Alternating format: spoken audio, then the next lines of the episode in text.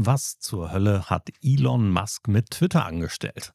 Darüber spreche ich heute mit Sascha Pallenberg. Zur hundertsten Episode habe ich ihn als Gast gewinnen können, hier im Social Media Schnack. Ich bin Thorsten Ising, Host des Ganzen und Berater für digitale Kommunikation. Schön, dass ihr da seid. Der Social Media Schnack. Lockere Plaudereien, Interviews, Debatten, Meinungen, News und mehr rund um die Themen Social Media und digitale Kommunikation. Über Twitter und über alles andere, was danach gekommen ist, mit jemandem zu reden, der nicht Sascha Pallenberg heißt, wäre schon fast verwerflich. Deswegen holen wir das oh heute Gott. nach. Sascha, herzlich willkommen im Social Media Schnack. Thorsten, vielen, vielen Dank für die Einladung. Freue mich sehr. Sehr gerne. Ich glaube, für diejenigen da draußen, die dich nicht kennen, das dürften nur sehr wenige sein, ein ganz kleines Intro. Ex-Daimler Digital Transformation Manager, Ex-Mobile Geeks Gründer, Ex-Netbook News ganz am Anfang, Blogger der ersten Stunde, einer der bekanntesten Tech-Blogger, die wir in der deutschsprachigen Blogosphäre haben, Blogger des Jahres 2015. Early Adopter überall, was soll man noch dazu sagen? Gefragter Keynote-Speaker, immer wenn du mal in Deutschland bist, aus deiner Wahlheimat Taiwan reinreist, ist es gleich einer Tour und du tourst durch die Lande und erhältst in den unterschiedlichsten Branchen und Unternehmen Konferenzen deine Vorträge rund um die digitale Transformation. Beschreib dich das komplett fast, äh, eigentlich bin ich ein Geek, weißt du? Und, und das beschreibt es, glaube ich, am aller, allerbesten.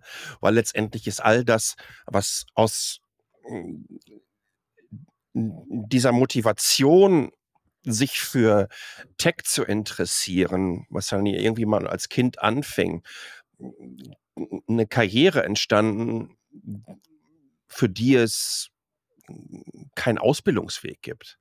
Ja, das ist ja eine, das ist ja eine autodidaktische Nummer gewesen, ähm, dass ich mich irgendwann mal reingekniet habe in all diese Themen, die mich beschäftigen. Aber letztendlich, ja, ich bin ein Geek. Das fasst es am besten zusammen.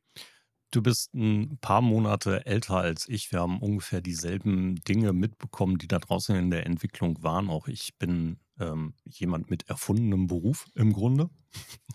Mhm. Ja, also ähm, ich habe ursprünglich mal Fachkraft für Lebensmitteltechnik gelernt, weil meine Eltern der Meinung waren, Computer sind brotlose Kunst. Damals zu diesem Zeitpunkt konnte man das noch nicht absehen. Und bei dir hat es einen ähnlichen Weg genommen, dass du ähm, nach der Bundeswehr tatsächlich angefangen bist, aktiv an dieser wenn auch damals nicht absehbaren Karriere des Geeks zu arbeiten.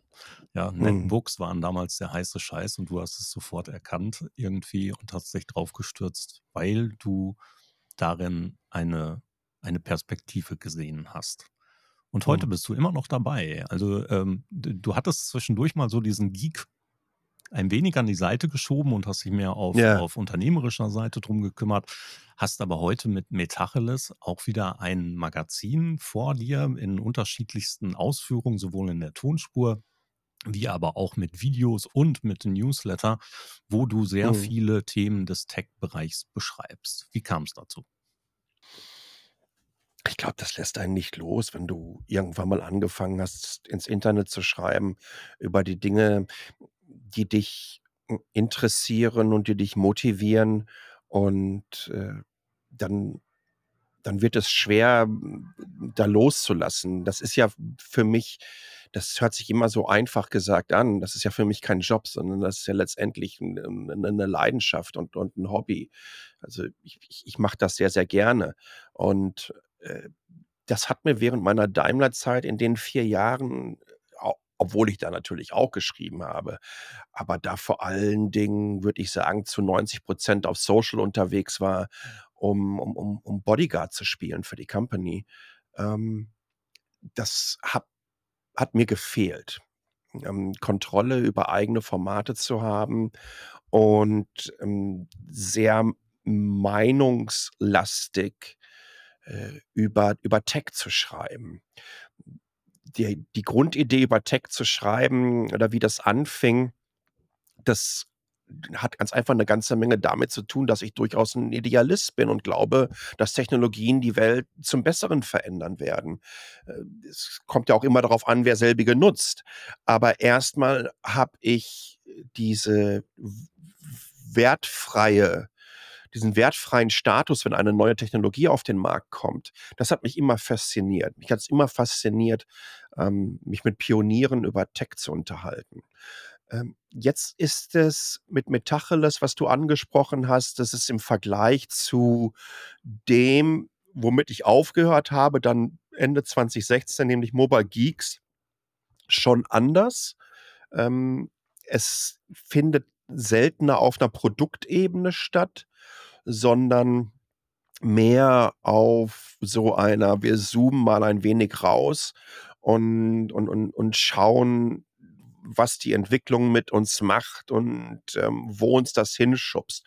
Nach wie vor immer noch polemisch, selbstverständlich, äh, äh, aber ich halte das für ein rhetorisches Stilmittel, wenn die Fakten stimmen, weil ich glaube, dass es unterhalten muss.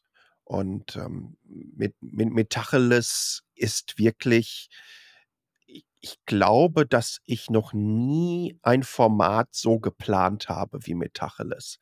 Das Ding ist strategisch fallen gelassen worden und ich habe mich da wirklich vier, fünf Monate ähm, hingesetzt und mir Gedanken darüber gemacht, wie das werden könnte. Und deswegen sieht es so aus. Du hast irgendwo irgendwann auch mal gesagt, dass es sich zum tragfähigen Geschäftsmodell entwickeln sollte. Wie Mhm. weit ist der Stand? Das habe ich im Dezember letzten Jahres erreicht, ja. Super. Also ich habe äh, etwa, ich habe die erste Staffel vorproduziert, äh, beziehungsweise mal abgesehen von kleinen Sponsorings, ähm, Gerhard Schröder mit seiner KKK-Agentur ähm, ist für drei Ausgaben eingesprungen, aber alles andere äh, basierte halt komplett auf der Idee, dass du musst erstmal abliefern und zeigen, was es ist. Plus ich brauchte ja auch Daten, kommt sowas überhaupt an? Und dann habe ich mich nach dem Ende der ersten 12, 13 Ausgaben, habe ich alles eingesammelt, ähm, habe es ausgewertet und habe es schön zusammengepackt und habe auf LinkedIn tatsächlich ein Posting äh, abgelassen, habe gesagt, pass auf, so sieht das jetzt hier aus und ich suche einen Sponsor. Und das hat dann relativ schnell geklappt mit dem Feedback. Das haben sich sofort drei, vier gemeldet. Um, bis ich dann aber gesagt habe, okay, für den entscheide ich mich. Und das ist auch wiederum eine bewusste Entscheidung äh, mit der Itemis AG, äh, die ich da drin habe, also ein Software-Dienstleister, die Tools herstellen, unter anderem für namhafte Unternehmen, Automobil- und IoT-Industrie, äh, Wohnen tatsächlich als Headquarter ist ein Steinwurf vom Haus meines Vaters im Ruhrpott entfernt in Waldrop. Und ich glaube, das ist so ganz, ganz wichtig, dass sowas auch passt. Ne? Dass zum einen ähm, eine Company ist, deren Story ich total cool finde, ähm, wo ich denke, dass die was bewegen wollen, dass die wichtig und die, die sich aber auch genauso darauf einlassen, was ich mache. Denn da war es wirklich so in der Richtung, ja, mach. Du wirst schon wissen, wie du das, wie du da uns platzieren willst. Die arbeiten Und, ja auch sehr äh, werteorientiert, ne? Also ich Ganz genau, ja, ja. damals, als sie als Sponsor aufgetreten sind, das erste Mal auch direkt nachgeschaut und habe mir die Frage gestellt, warum hast du dich für das Unternehmen entschieden? Und habe dann ein Ja. bisschen geguckt und fand es sehr, sehr cool, dass sie eben genauso werteorientiert auftreten, wie sie offensichtlich auch arbeiten und agieren. Das hast du ja auch immer wieder deutlich gemacht, wenn du sie erwähnt hast, Ja. dass dir das auch so wichtig war. Äh, Wie gesagt, auch wiederum ganz, ganz wichtiger Punkt. Ähm, es muss passen. Das ist halt ein, ein, ein langfristiger Sponsor. Und ähm, man entwickelt dann auch Sachen äh, zusammen. Und ich, ich bin, sehr stolz darauf, äh, die zu haben. Du hast es angesprochen, das Unternehmensinhaber geführt. Ähm, die Angestellten werden beteiligt an dem Unternehmen. Ähm, die sind mehrfach zum besten Arbeitgeber im deutschen Mittelstand äh, gekürt worden. Die haben so Sachen wie Feel Good Manager und solche Geschichten. Ähm, du kannst remote arbeiten. Also das hat all das, was ich mir wirklich wünschen würde und hat obendrauf dann noch, ich habe es gerade gesagt, ist immer noch Inhaber geführt, einfach auch Leute, die ähm, dahinter, die, die, die auch Mut haben, sich zu positionieren. Ja, und, und dafür einzustehen für, für diese Werte. Und dann hat das einfach so super geklappt. Die sind jetzt seit äh, Dezember auf, auf Metacheles drauf, wir machen HR-Kommunikation, wo ich dann für offene Stellen werbe und lassen mir halt komplett freie Hand. Und ich glaube, das ist äh, wirklich sehr, sehr angenehm und anders kommst du auch nicht in so eine Situation hinein, dass du eine Möglichkeit hast, mittel- und langfristig ein Format zu entwickeln und, und, und diese Freiheiten auch äh, genießen zu können. Und ich glaube, das passt wirklich sehr, sehr gut. Aber ja, es ist, es ist erreicht. Ich bin da sehr, sehr happy mit. Ähm, auch das wird weiter ähm, äh, entwickelt. In tatsächlich heute in zwei Wochen äh, habe ich dann zum ersten Mal ein komplett klassische heute in drei Wochen, in zwei Wochen fliege ich hin, äh, eine klassische Content-Marketing-Partnerschaft, die mir aber auch genauso äh, komplett freie Hand lassen ähm, äh, mit Lenovo, wo ich halt das einen kompletten Newsletter für eine Ausgabe und zu ihrer äh, Tech World hinfliege und aber die auch, auch die haben gesagt, äh, der wird schon wissen, wie er das macht. Er war einige Male mit uns unterwegs und wir vertrauen ihm da. Und dieser Vertrauensvorschuss ist natürlich auch ähm, eine tolle Sache. Und übrigens auch generell hat mir das, ohne jetzt zu sehr am Emo-Bass zu zupfen, aber ähm, mir hat das Feedback und so weiter auf dieses Format, äh, äh, nicht nur das Format war eine gewisse Art von Therapie, ähm, wieder back to the roots zu kommen, aber auch das Feedback darauf äh, hat wirklich extrem gut getan, weil ich das einfach über viele, viele Jahre vermisst habe. Und du fragst dich dann ja auch, gerade wenn du so ein, einer mit einem Imposter-Syndrom wie ich bist, ähm, ist das überhaupt noch gut genug? Kannst du mhm. überhaupt äh, irgendwie noch mithalten? Ich kann zum Beispiel YouTube ist für mich durch das Thema. Ja, da habe ich nicht mehr ansatzweise eine Chance, weil mittlerweile auch eine, eine, eine Produktionsqualität dort erreicht ist. Ich, ich, ich möchte das überhaupt nicht mehr machen. Ich bin so eher so einer hier, so wie, wie, wie Technikfaultier, ja, der das über so viele Jahre so durchzieht. Er setzt sich im One-Taker vor die Kamera und basierend auf seiner Erfahrung, dieses Wissen, was er sich äh, angelesen und angeeignet hat, kann er einfach 30, 40 Minuten lang äh, wirklich auch sehr komplexe Zusammenhänge straight erzählen. Das waren immer so meine Formate gewesen. Ich war nie jemand, der sich so urlange hingesetzt hat und immer wollte, dass das super toll aussieht, sondern bin eigentlich immer mehr über die Substanz denn die ähm, Stilschiene gekommen, ja. Genau, und deine, deine Qualität gab sich immer in der, in der Recherche und in dem Testing wieder und du wolltest drüber reden, ja, anstatt die Qualität der Produktion hervorzuheben. Ja. Genau, genau. Ja, das machst du ja heute auch noch, ne? Ich meine, du redest ja nicht nur in Metacheles, du bist ja auch bei Casa Kasi. Ihr seid ja auch da zu dritt äh, öfter mal rund ja. um Tech, Tech, verbunden. Auch da redet ihr ja oft über die Dinge, die da draußen so passieren. Ähm, wenn du die Tests machst, die du heute ja immer mal wieder mit diversen Endgeräten auch sehr langwierig ja. auseinandersetzt, dann fließt da offensichtlich sehr viel Testzeit hinein. Ja, und das Produkt, ja. was dann nachher dabei rauskommt, ist im Vergleich relativ kurz. Ja, genau. Gefällt mir aber wiederum, weil ich mich darauf verlassen kann, dass diese Information komprimiert und zielgerichtet zu mir rüberkommt. Ich kann nicht mehr, also in, in einer Zeit, in, in, in der wir auch so viel über Nachhaltigkeit reden und in der in meinen Augen auch Produktzyklen sich stark ver, äh, verändern und damit meine ich verlängern und das auch Hersteller gemerkt haben. Ein gutes Beispiel ist gerade äh, die neuen, neuen Pixel-Phones von Google, die gelauncht haben und, und, und Google sagt, ey, wir bieten euch hier sieben Jahre lang OS-Upgrades. Äh, und in Kombination, dass Google ja einmal im Quartal so einen sogenannten Feature Drop, so nennt sich das, raushaut. Das heißt, du bekommst neue Funktionalitäten aufs Phone drauf, direkt von Google.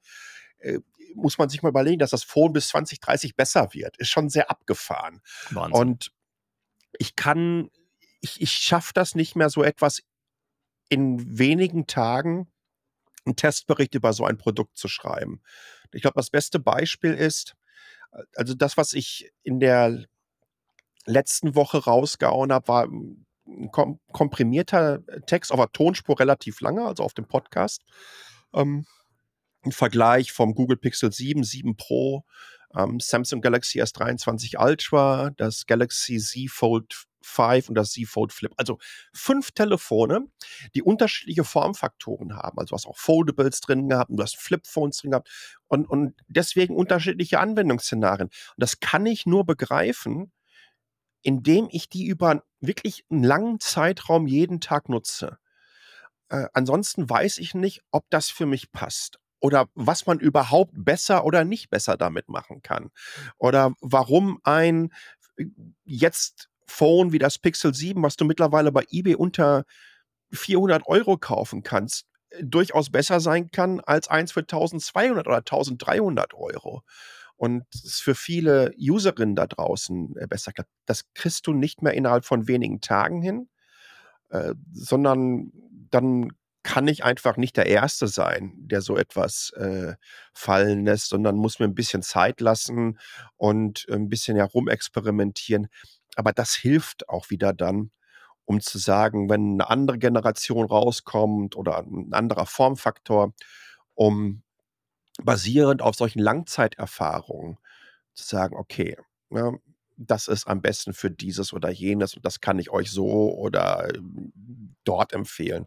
Gerade in so einer Welt, in der ähm, Smartphones, Laptops, PCs eigentlich äh, nahezu zu Ende entwickelt sind. Ja, da, da, da tut sich nichts. Mein Tablet wird immer ein Tablet sein. Und ein Smartphone ist erstmal ein Display, wenn du von oben drauf guckst. Und, und ein PC ist immer noch eine Kiste, die man sich unter einen Desktop stellt. Manche stellen sich einen auf, äh, oben drauf. Und ein Laptop hat das Clamshell-Design von Toshiba, was in zwei Jahren 40 Jahre alt wird. Wahnsinn, ne? Also, also in der ja, Zeit hat jo. sich so wahnsinnig viel getan und du sagst es ja, viele Dinge haben sich im Grunde zu Ende entwickelt. Da reden wir nur noch über Displaygrößen oder ob sich das Display vielleicht auf die genau. Brille transferieren lässt oder ob das Display demnächst die Autoscheibe ist, ähm, die Windschutzscheibe, der Spiegel oder whatever. Naja, aber viele andere Dinge haben sich auch entwickelt, nämlich Plattformen. Und da wollten mhm. wir heute auch ein bisschen drüber plaudern. Was zur Hölle hat Elon Musk mit Twitter angestellt? Wir beide waren gerne auf Twitter. Jetzt nicht ja. mehr, gar nicht mehr. Was zur Hölle ist da los? deaktiviert. Ich hätte das übrigens auch noch ein bisschen ähnlich konsequent durchziehen müssen, wie äh, die Ankündigung des Abschieds im April äh, letzten Jahres, als er gesagt hat, ich kaufe jetzt Twitter. Äh, ist ein zweischneidiges Schwert für mich. Zum einen blutet mir das Herz, weil ich glaube, Twitter hat vor allen Dingen auch für die Vernetzung einer sehr heterogenen Digitalblase, nicht nur in Deutschland, wahnsinnig viel getan. Also ja. ohne Twitter äh, hätten wir nicht so ein Momentum aufbauen können. Für mich der Klassiker immer noch, du konntest früher auf keine Republika, früher, Opa erzählt vom Krieg, aber tatsächlich ist das wahrscheinlich schon über zehn Jahre her, weil seitdem haben sie es nicht mehr. Äh, äh, auf keine Republika oder kein Barcamp gehen, ohne dass da eine Twitter-Wall war. Das gibt es leider überhaupt nicht mehr. Ich finde es so schade, dass so etwas dann halt nicht mit Mastodon, sondern mit Blue Sky oder wie auch immer umgesetzt wird. Ähm, Twitter war so der 10-Sekunden-Kleber, der das alles irgendwie zusammengehalten hat, aber auf der anderen Seite auch der Multiplikator und das Megafon, um rauszukommen. Genauso wie der Lautsprecher, weil das ja auch, äh, äh, oder der Kopfhörer, weil es ja auch ein Rückkanal war und du darüber Feedback bekommen hast. Ähm, als auf der anderen Seite, also das ist das blutende Herz. Das, das vermisse ich sehr, sehr gerne, zumal ähm, ich einfach über die Jahre ein, ein, einfach wichtige Kontakte darüber hatte, ob es in Industriepolitik und du nicht gesehen war. Wirklich kreuz und quer. Das war also mein, mein wichtigster und relevantester Kanal. Auf der anderen Seite sitze ich sehr genüsslich und lache mich kaputt über all die, die mir seit zehn Jahren Shitstorms an die Backe geschrieben haben, ähm, weil ich mich kritisch über Elon Musk geoutet habe oder geäußert habe und umfangreiche Recherchen darüber rausgehauen habe, weil es mir glaube 2012 oder 2030 klar war, dass der Bursche ein Scammer ist. Ja, und einer der größten Betrüger des postindustriellen Zeitalters. Äh, und, und, und, und da schon hier und da Sprüche rausgehauen hat, die mich auch an seiner politischen Position reiben ließen. Und all das, was wir jetzt sehen, das ist einfach so eine self-fulfilling prophecy gewesen. Das war etwas mit Ansage. Und deswegen genieße ich das so in einer gewissen Art und Weise, dass ich mir dachte, es gibt so ein schönes Bild hier, ähm, wo wo ein so ein kleines Mannequin vor zehn, von einer Gruppe von 10.000 steht und die fragen, warum? Und er sagt, darum. Ja, es, es, es kommt nicht darauf an, wie viele Menschen dir sagen, dass du keine Ahnung hast. Ähm, es, es, es kommt darauf an, dass du weißt, dass du Ahnung hast und dass die einfach falsch liegen. Und das zeigt sich jetzt. Und von daher, ähm, das gebe ich mir im Moment wirklich sehr, sehr genüsslich. Ich glaube, dass über kurz oder lang einem Elon Musk ein ähnliches Schicksal äh, widerfahren wird, äh, wie einer Elizabeth Holmes von äh, Theranos, wie einem Donald Trump. Also es ist komplett die gleiche Geschichte. Ne? Das sind die Populisten, ähm, das sind die Betrügerinnen und er, er, er passt da ganz, ganz wunderbar in diese Schnittmenge rein. Twitter ist de facto unnutzbar geworden. Er hat es kaputt gemacht. Und ja. jeder einzelne Schritt von ihm, deswegen kann man ja an der Stelle nochmal sagen, Gavin Karlmeier und Dennis Horn, die das wunderbare Haken dran äh, Podcast gemacht haben, obwohl das für mich nichts Neues war, weil ich den Mist ja auch jeden Tag miterlebt habe. Aber ich mochte das immer nochmal so schön von denen zusammengefasst, weil er jeden Tag, und das ist ja ganz, ganz wichtig für einen Egoman, er muss ja kontinuierlich in den News bleiben, weil er jeden Tag etwas fallen lässt, was jeglichen Menschen, der glaubt, dass Elon Musk ein Genie ist, eine der schlauesten Personen auf diesem Planeten, jeglich, jeglich User oder Userin automatisch zum dümmsten User und Userin des Planeten macht.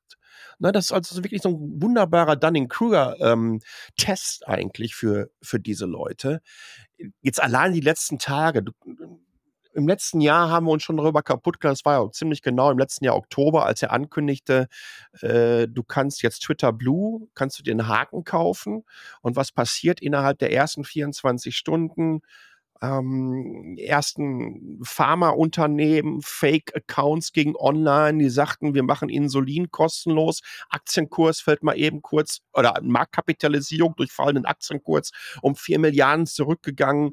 Ähm, gefaktes Nintendo-Account äh, macht Mario mit einem Mittelfinger. Das, das, das, wussten alle, dass es kommen wird. Und das, trotzdem hat das gemacht und es ist gekommen.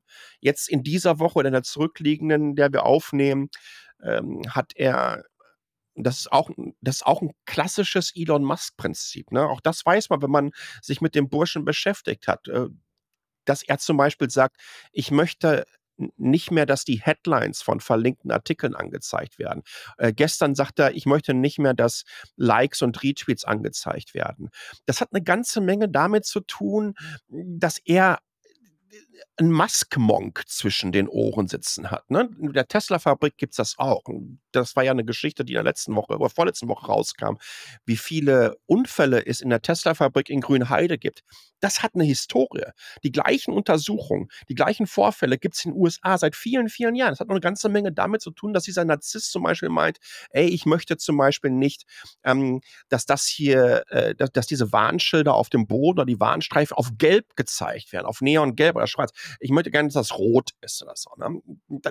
genau diese Entwicklung erlebst du jetzt wieder auf Twitter, dass kontinuierlich Entscheidungen getroffen werden, die die Menschen, die um ihn herum sind, die kontinuierlich versuchen, ihn in die Richtung zu drücken, dass die Entscheidungen, die er trifft, nicht zu katastrophal werden. Denn Tesla und SpaceX funktionieren nicht wegen Elon Musk, sondern trotz Elon Musk. Ne? Das ist einfach äh, entsprechende äh, Beraterin äh, um ihn herum, die so einigermaßen wissen, wann sie Ja und Arm sagen müssen, zum anderen, äh, wann sie ihm so zuflüstern, dass er nachher glaubt, das wäre seine eigene Entscheidung gewesen, ja, und dann entsprechende trifft. Also man sieht es jeden Tag. Und ähm, ich, ich, ich glaube, dass, dass es keine Chance gibt, unter, unter Elon Musk dieses Ding noch retten zu können. Ich glaube, dass die Plattform verloren ist. Ja. ja. Da bin ich völlig bei dir. Also tatsächlich, die Entwicklung zeigt ja immer nur weiter geradeaus nach unten. Da gibt es ja nicht mal irgendwie eine Kurve drin, dass es mal zwischendurch wieder nach oben gehen könnte oder wo so ein leichter Hoffnungsschimmer für diese Plattform noch existiert. Das geht steil nach unten. Ich, Ja. was ich mich aber tatsächlich frage, ist, warum? Warum hat er dieses Ding gekauft und fährt es so zielgerichtet und strategisch gegen die Wand? Sieht er es Er einfach wollte es ja nicht? Er wollte es ja gar nicht kaufen, ne? Ja. Das ist ja das ist ja Fakt. Also, sein Angebot damals war vor allen Dingen, ähm, auch so 'n klassischer also, es ist 'ne Kombination aus: „Guck mal, was ich alles kann“, inklusive, ähm, fast schon so 'n bisschen Bond-Bösewicht. Ich ha und und oder Mafia-mäßig: „Ich habe ein Angebot gemacht“, ne? Das war sein Tweet damals. Plus dann wieder seinen blöden Joke unterbringen. 54,20 den äh, pro Aktie, damit er 420 also diese diese diesen dieses Weed-Mame äh, Meme da mit reinhauen, äh, konnte. Und, äh, als er dann auf einmal mitbekommen hat, dass der Twitter-Staff sagte: „Ja, alles klar, wir verkaufen, das Thema ist durch.“ Und er dann damit, wa was waren das, 41 US-Dollar aufbringen und dann ging die große Ruderei los.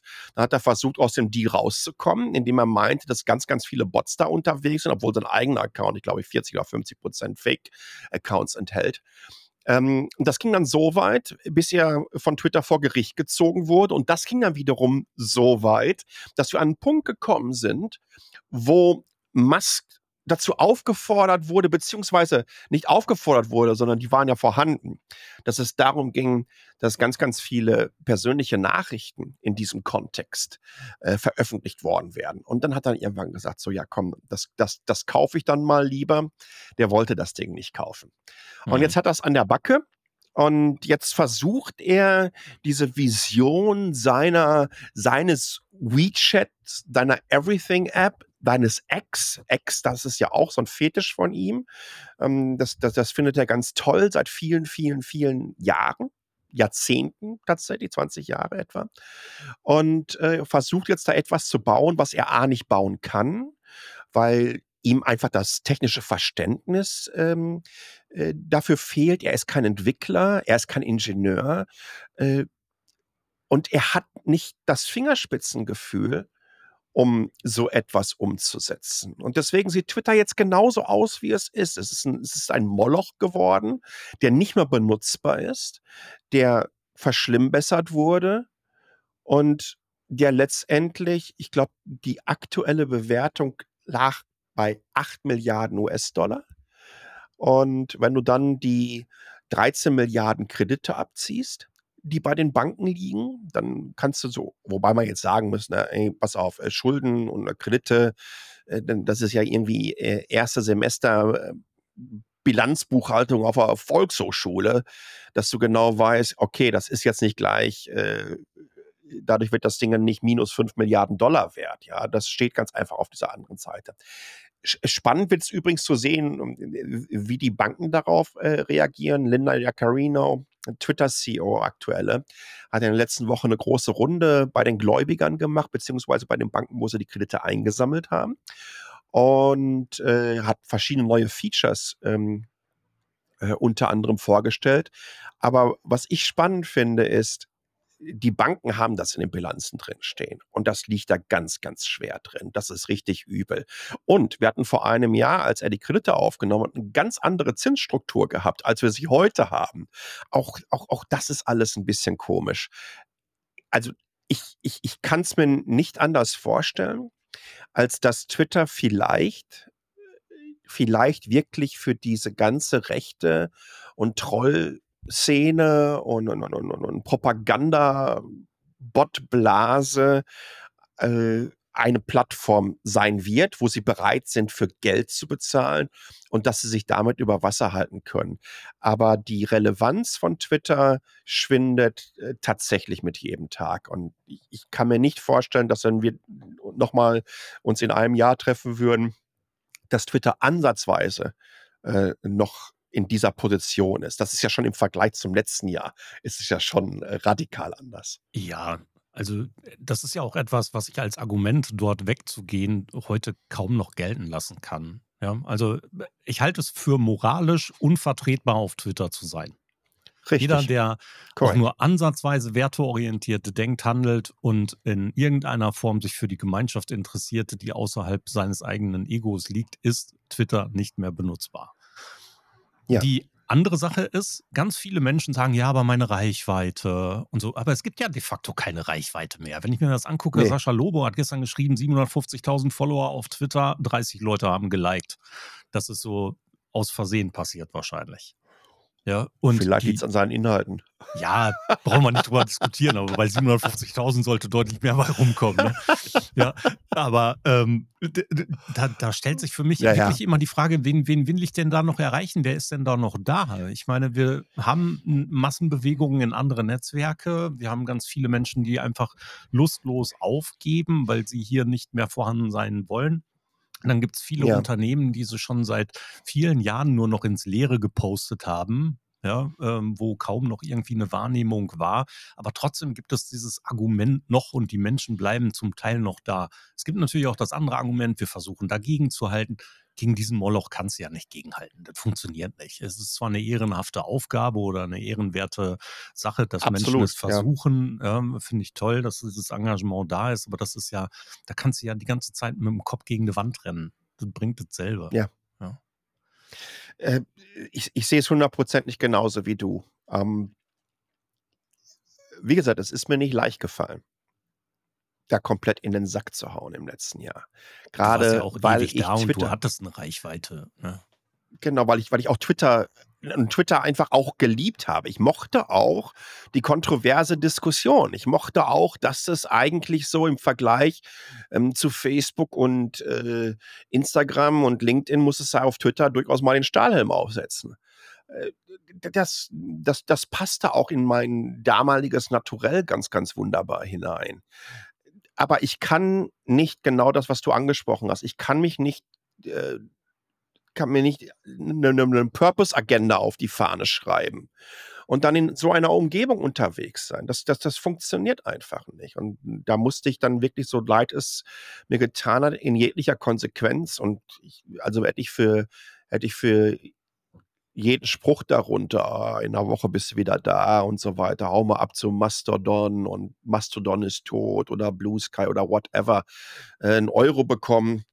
Ähm, ja, ich will jetzt nicht sagen, dass ich mir dann dadurch eine Flugreise hätte leisten können, aber äh, es, es, es waren einige Dutzend genau äh, dieser Kommentare, aber ich habe das dann halt genauso für mich entschieden. Es gab keine andere Chance. Du kannst es nicht anders machen. Und übrigens, dadurch haben sich wirklich Perspektiven komplett verschoben. Ähm, die, die Zeit auf Mastodon, gerade die ersten Tage und Wochen waren komisch, äh, weil es schon eine andere Crowd ist, die äh, auch hier und da mal so ein bisschen ich will nicht sagen, belehrend äh, äh, sein können, aber ich, ich, kann das, ich kann das ein bisschen nachvollziehen.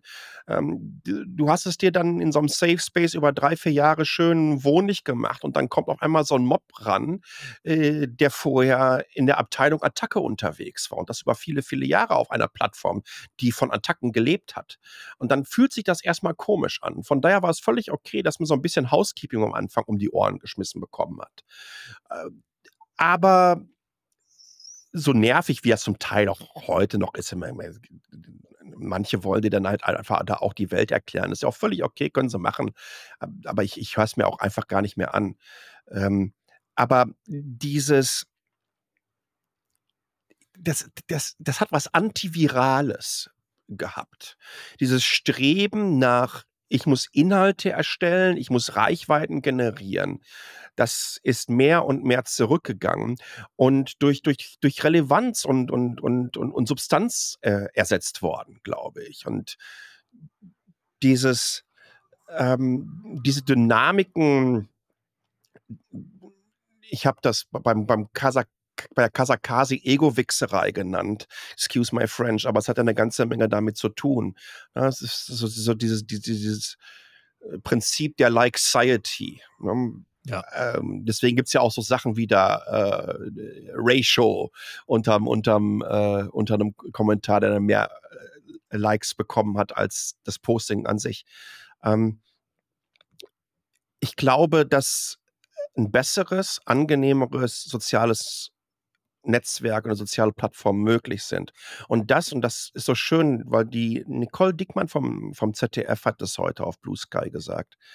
Ähm, sie hat gesagt, wie, wie angenehm sie es empfindet, nachdem sie äh, seit Wochen auf Twitter über natürlich äh, den aktuellen Wahlkampf berichtet, aber dann kommt sie jetzt hier auf Blue Sky, wie angenehm die Stimmung ist und dass sie auch vor allen Dingen ähm, nicht sofort kontinuierlich hinterfragt, sondern ein ganz anderes Vertrauen auf einmal äh, in den Diskurs mit hineinnimmt. Äh, das, das Schlimme ist ganz einfach, dass wir das als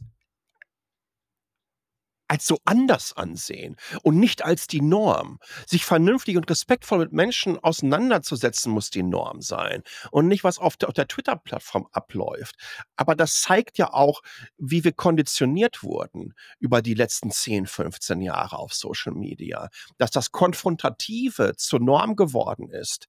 Und das finde ich einfach so schade und ich hoffe wirklich inständig, dass diese Alternativen, die wir jetzt haben, es gibt ja noch mehrere. Es ist ja nicht nur Blue Sky und Mastodon, sondern wir haben auch noch Post und wir haben auch noch Threads, ähm, wo ich wir davon ausgehe, dass das erstmal Okay, ja. Dass das ab, also die dominanten, äh, und, und, wenn Threads nach Europa oder freigelassen wird, dann wirst du wahnsinnig schnell sehen, wie natürlich diese riesige Instagram-Crowd dann da drauf geht. Und das geht dann auch entsprechend, das muss jetzt nicht wieder diese 100 Millionen haben, aber auch hier in, in, in Taiwan nutzen das äh, unheimlich viele Menschen. Aber dann haben wir, glaube ich, die Möglichkeit, so viele Alternativen zu haben, äh, die eine andere Atmosphäre als Twitter bieten und vielleicht damit auch die Möglichkeit, die Menschen, denen das nicht am Herzen liegt, einen respektvollen Diskurs zu haben. Dass wir den auch so ein bisschen entfliehen können. Glaubst du nicht auch, dass das eher nur ein, ein, eine temporäre Wohlfühlblase ist. Ich gebe vollkommen recht auf Blue Sky. Das fühlt sich im Moment an wie Power Plus ja. und Plunder unter den Rollenspielen damals ähm, gegenüber ja. den anderen. Aber das ist ja nur eine Frage der Zeit, bis auch hier der Ton rauer wird, bis die Masse dafür rüberkommt, hier anonym dasselbe loszutreten wie auf den anderen ja. Plattformen auch. Das ist doch nur im Moment nur ein Verzögerungsprozess, den wir uns selber möglichst lange herbeisehen. Absolut und passiert auch schon. Ähm, dieses Invite-System, die Menschen, die denken, dass das Invite-System in irgendeiner Art und Weise ähm, solche Accounts davon abhält, darüber zu kommen, das stimmt ja nicht, sondern wir haben ja dadurch, was ja auch ganz smart für die Kommunikation ist, äh, kannst du nach draußen natürlich ein exponentielles Wachstum vermelden. Ne? Mit jedem neuen User sich anmeldet, bekommt alle zwei Wochen Invite und so weiter und so weiter geht es. Das ist lustige indische ähm, Reiskorn-Schachbrettspielchen. Ähm, also das haben die schon sehr smart gemacht. Was sie natürlich auch smart gemacht haben, dadurch können sie natürlich auch Invite-Stränge beobachten und können damit, wenn jemand Mist baut, ähm, so eine ganze Ladung in den Orkus schicken. Äh, dann müssen das System aber aufrechterhalten. Aber seit einer Woche oder so ähm, diese klassischen SIF-Twitter-Trolle äh, sind am Start. Springerpresse, wo ich mich auch komplett von entfernt habe, über viele, viele Jahre geglaubt habe, dass ähm, ein, ein, sachlicher, faktenbasierter Diskurs mit ganz, ganz wenigen Ausnahmen, ganz, und, und die gibt es tatsächlich, ohne die jetzt namentlich nennen zu wollen. Ähm, aber der ist ganz einfach nicht möglich, weil das Format an sich selbiges überhaupt nicht implementiert hat oder das implementiert wurde, sondern hier geht es um Polemik, hier geht es darum, ähm, zu polarisieren, Menschen gegeneinander auszuspielen und aufzuhetzen. Damit möchte ich nichts zu tun haben, die mute ich einfach weg und müssen sich einfach immer noch meine Sachen anhören oder angucken. Aber ich habe da keine Zeit für. Das, das, das Leben ist, glaube ich, zu kurz, als dass wir immer noch in, in, in diese klassischen ja, Meme-Verhaltensweisen. Ne? Schatze, ich kann noch nicht zum Abendessen kommen, hier hat jemand im Internet äh, nicht die Wahrheit gesagt. Ne? Also das, das, Ding ist irgendwie 10, 15 Jahre alt, ähm, dieses Meme, äh, dass das immer noch so funktioniert. Und ja, all das, was du erlebst, diese gleichen, ähm, dieses gleiche Momentum, diese gleichen Atmosphären hatten wir mit allen neuen Sozi äh, äh, sozialen Medien in der Vergangenheit. Ich glaube, die, die erste große Rutsche dessen hatten wir auf Google Plus erlebt, äh, was dann auch sehr, sehr schnell eine recht erstmal homogene, weil technikaffine Blase war, ähm, was sich dann auch ganz, ganz stark fragmentiert hat in, in, in Tech, Fotografie, äh, Art und Kunst, wo es riesengroße Communities gab. Ähm, das Ähnliches wirst du äh, in den ersten ähm, in den ersten Monaten von TikTok erlebt haben. Und das Gleiche, das haben wir jetzt hier gerade bei, ähm, bei Blue Sky, wie es auch übrigens für die Geflüchteten, Twitter-Geflüchteten waren, die, die auf Mastodon angekommen sind. Das Mastodon hat potenziell in meinen Augen eine größere Chance, äh, aufgrund äh, der Struktur und der Organisation äh, der Plattform, äh, dem Herr zu werden und sich dagegen zu stemmen, wohingegen die ähm, Föderalisierung von Blue Sky, was ja auch angestrebt ist, das, also sagt ja keiner, wann das laufen wird. Ne? Man, man, man muss auch, auch hier wieder die, die, die, mal so ein kleines bisschen in diesen rosa-roten Ballon reinstechen, weil das, das ist ja ein komplett featureloser Twitter-Klon wo die wenigsten wissen, wer dahinter steht und von wo das Geld kommt, wo, wo, wo niemand weiß, wie die sich überhaupt finanzieren wollen. Was passiert dann am Ende des VC-Moneys? Und vor allen Dingen weiß auch niemand, wie die Roadmap davon aussieht. Auf, auf, auf GitHub habe ich so eine Mini-Roadmap gefunden, wo du dir denkst, ey, wow, das hat der irgendwie zwischen Tagesschau und Wetterkarte gesehen. Und auf der anderen Seite siehst du bei Mastodon, ja, ganz klar für mich ein Visionär. Ähm, ich halte Eugen, ähm, den Mastodon-Gründer, für, für einen der smartesten, idealistischsten und, und, und visionärsten Tech-CEOs, die es da draußen gibt. Und der das in einer Art und Weise umsetzt, wo ich mir denke, ihr könnt euch hier alle 75.000 äh, Scheiben von abschneiden. Die Transparenz bezüglich des Finanzhaushalts dieser Plattform. Was geht rein? Wer wird wofür bezahlt? ebenso die Transparenz des Wachstums und dann die Roadmap. Ja, wenn du die Roadmap von Mastodon mit der von GitHub vergleichst, dann denkst du, dass für Mastodon 1000 Entwicklerinnen arbeiten müssen. Ja. Ich, wenn wir das, das ist ja so unfassbar vielschichtig. Ja, ja, also auf der einen Seite klar, ne, wenn wir uns in einer Blase bewegen und für unsere Bubble wird mit Sicherheit irgendeines dieser, dieser drei genannten Netzwerke interessanter werden. Ja, Blue Sky auf der einen Seite könnte sein, fühlt sich im Moment an wie Twitter 2013, äh, sowohl von der Feature-Kiste wie auch von, von dem, welche Menschen dort da sind und wie die Unterhaltungen so stattfinden. Mastodon auf der anderen Seite, das was du gerade angesprochen hast mit Transparenz und Föderalismus und allen möglichen Dingen, die so da sind. Ähm, ich denke, Threads hat auch noch eine ganz gute Chance, wenn sie irgendwann zügig auch nach Europa kommen, auch unseren Markt ja. hier in einer gewissen Art und Weise zu fluten. Hier aber dann vielleicht sogar nicht nur in der Blase, sondern auch die Menschen zu erreichen, die außerhalb dieser Blase in der eher in, in der Masse sind. Ja, ähm, ich glaube, ja und das habe ich letztens ein paar Mal irgendwo gesagt. Ich weiß gar nicht mehr ganz genau wo, aber immer wieder habe ich es versucht, äh, die Frage zu stellen, braucht es denn tatsächlich eine Alternative zu der Kommunikation, wie wir sie auf Twitter damals hatten? Also ist diese Art der Kommunikation von Twitter damals, wo es noch schön, nett, interessant, ab und zu auch mal ein bisschen provokant und ein bisschen mit Stahlhelm losging, ist das noch zeitgemäß? Braucht das, braucht das tatsächlich eine einzelne Plattform oder sind es diese Alternativen, ja, die ist, du das, in der Fülle beschrieben das hast? Ist, ja, ja, das ist, das ist durch. Diese, die, die, die Zeit der dominierenden Plattformen, also zumindest bei Social Media, wenn wir uns über Plattformökonomie als, als großes Ganze unterhalten, dann gibt es die natürlich noch. Aber diese, diese Go-To-Social-Media-Plattform, das Ding ist vorbei. Das Ding fragmentiert sich so knackig durch und es gibt diese kleinen Nischen. Ähm, es sind ja nicht nur diese, die du beschrieben hast. Ich glaube auch, dass, wenn wir uns anschauen, ähm, wie wie, wie ein Reddit gewachsen ist, äh, wie ein Twitch, wie ein Discord gewachsen ist, wie so, so Player wie Artifact, das eigentlich als, als Newsreader angefangen hat von den ehemaligen Instagram-Leuten, ähm, ähm, jetzt mittlerweile dir auch anbietet, posten zu können. Ja, Kommentare hatten sie eh schon drin. Also was, was ist heute noch Social Media? Das wird ganz, ganz, ganz schwierig zu beschreiben. Es gibt, glaube ich, nur noch eine dominierende Plattform, die ein Monopol hat. Und das ist LinkedIn in, in diesem Business-Kontext. Denn Xing ist, die als einziger Wettbewerber äh, auf dem Markt verfügbar waren, haben über zehn Jahre lang unfassbar schreckliche Maskeschke äh, Entscheidungen getroffen bezüglich Weiterentwicklung und, und, und, und, und Design und Usability, hm, dass sie dadurch einfach versagt haben. Äh, das ist der einzige Monopolist, den es noch gibt, ist, glaube ich, LinkedIn. Alles, für alles andere gibt es jeweils Alternativen. Und die nehmen sich gegenseitig Aufmerksamkeit und User und Userinnen weg.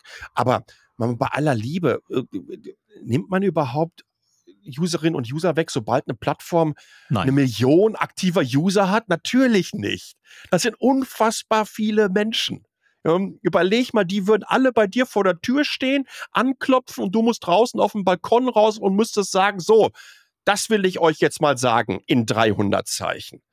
Also bei aller Liebe, ich glaube, da müssen wir einfach auch äh, runterkommen. Und äh, ja, das muss sich ändern, glaube ich. Also es ist eine Perspektiv, ein Perspektivwechsel, der hier stattfindet auch. Absolut. Äh, äh, drei Fragen, äh, kurze Antwort. Wo, auf welcher Plattform fühlst du dich im Moment am wohlsten? Frage zwei. Auf welcher Plattform fühlst du dich am ehesten wahrgenommen? Und auf welcher Plattform erzielst du rein zahlenbasiert für Metacheles die besten Ergebnisse?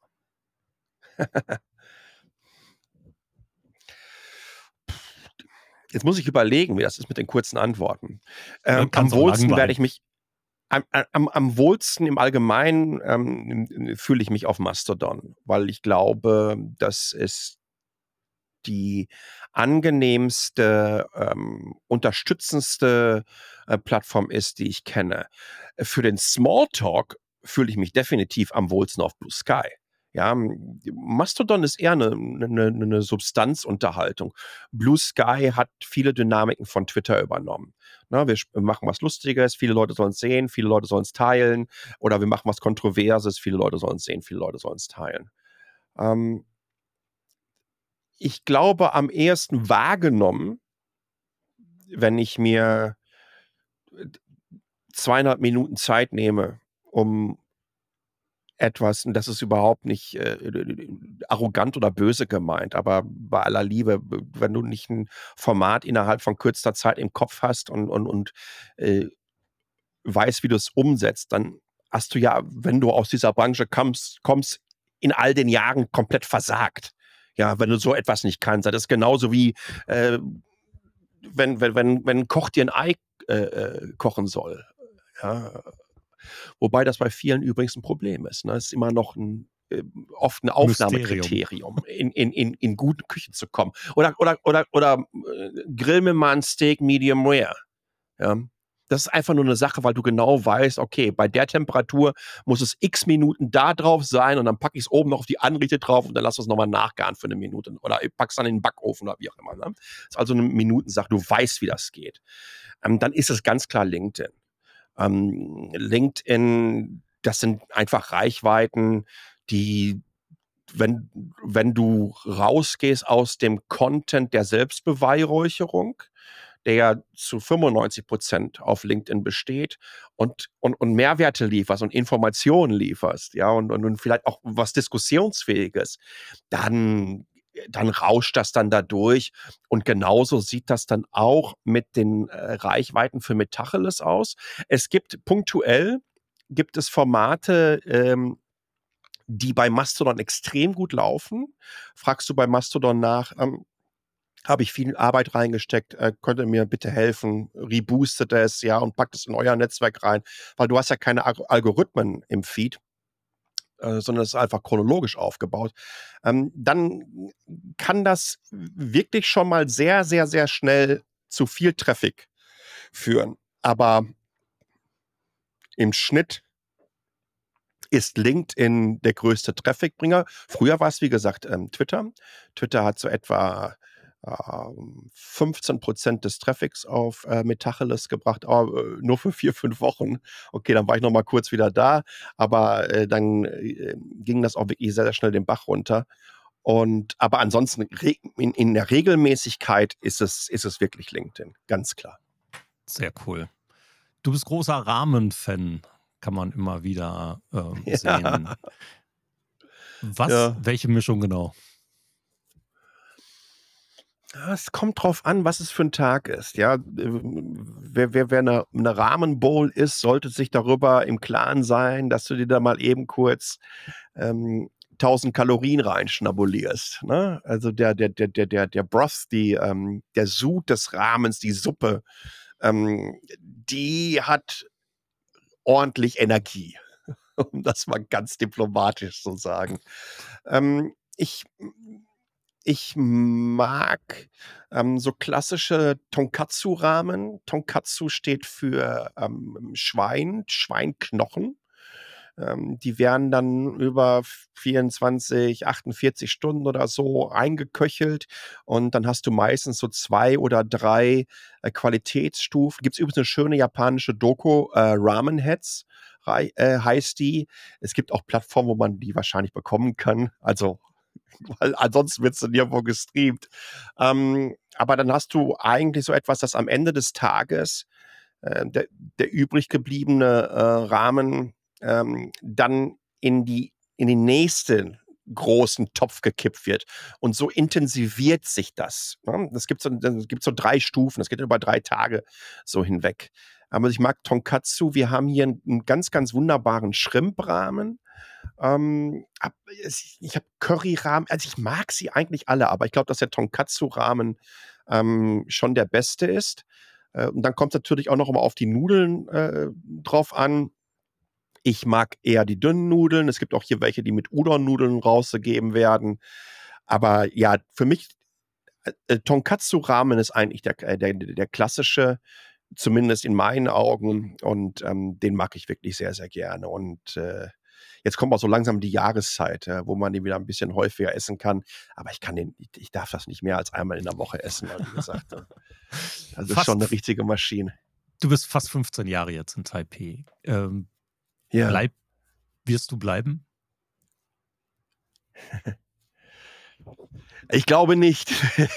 okay.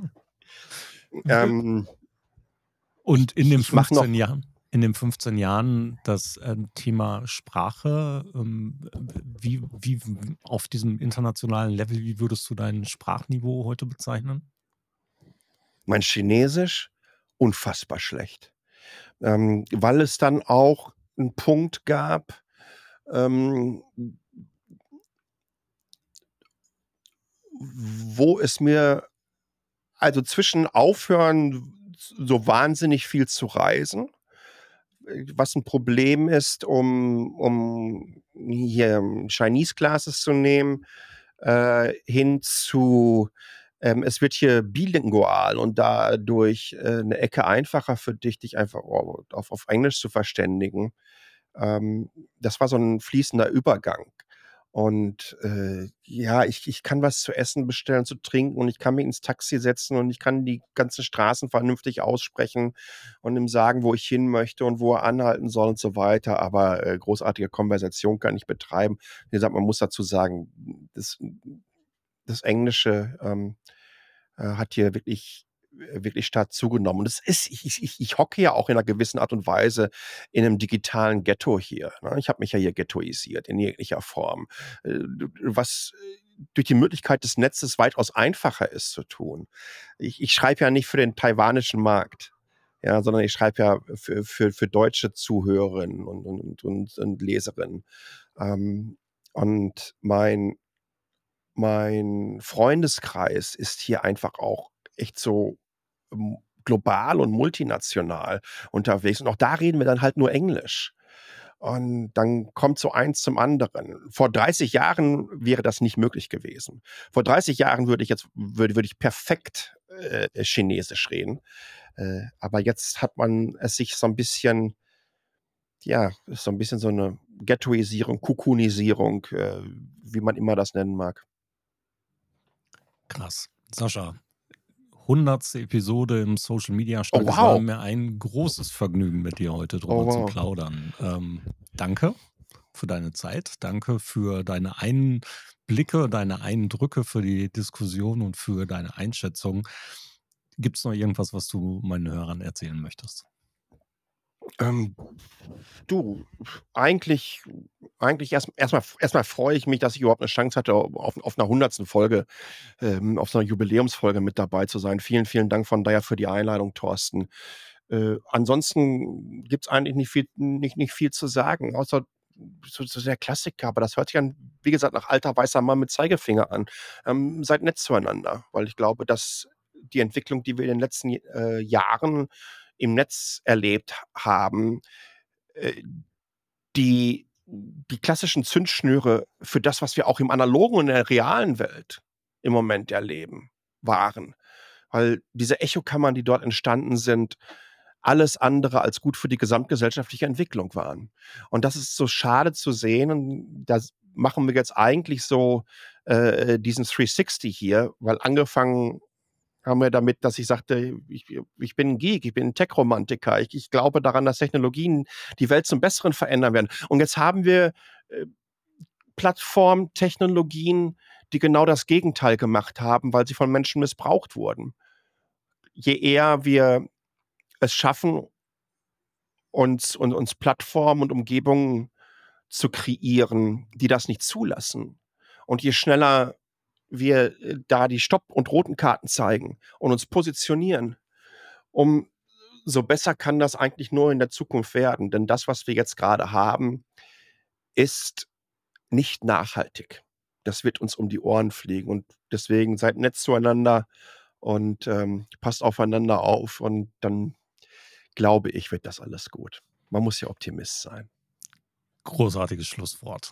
Also, danke nochmal, Sascha, für deine Zeit und für euch da draußen. Danke Wie dir. immer, bleibt gern dran. Abonniert gerne, schaut gern mal rein, auch montags morgens in den Social Media Schnack Update, montags 7.30 Uhr.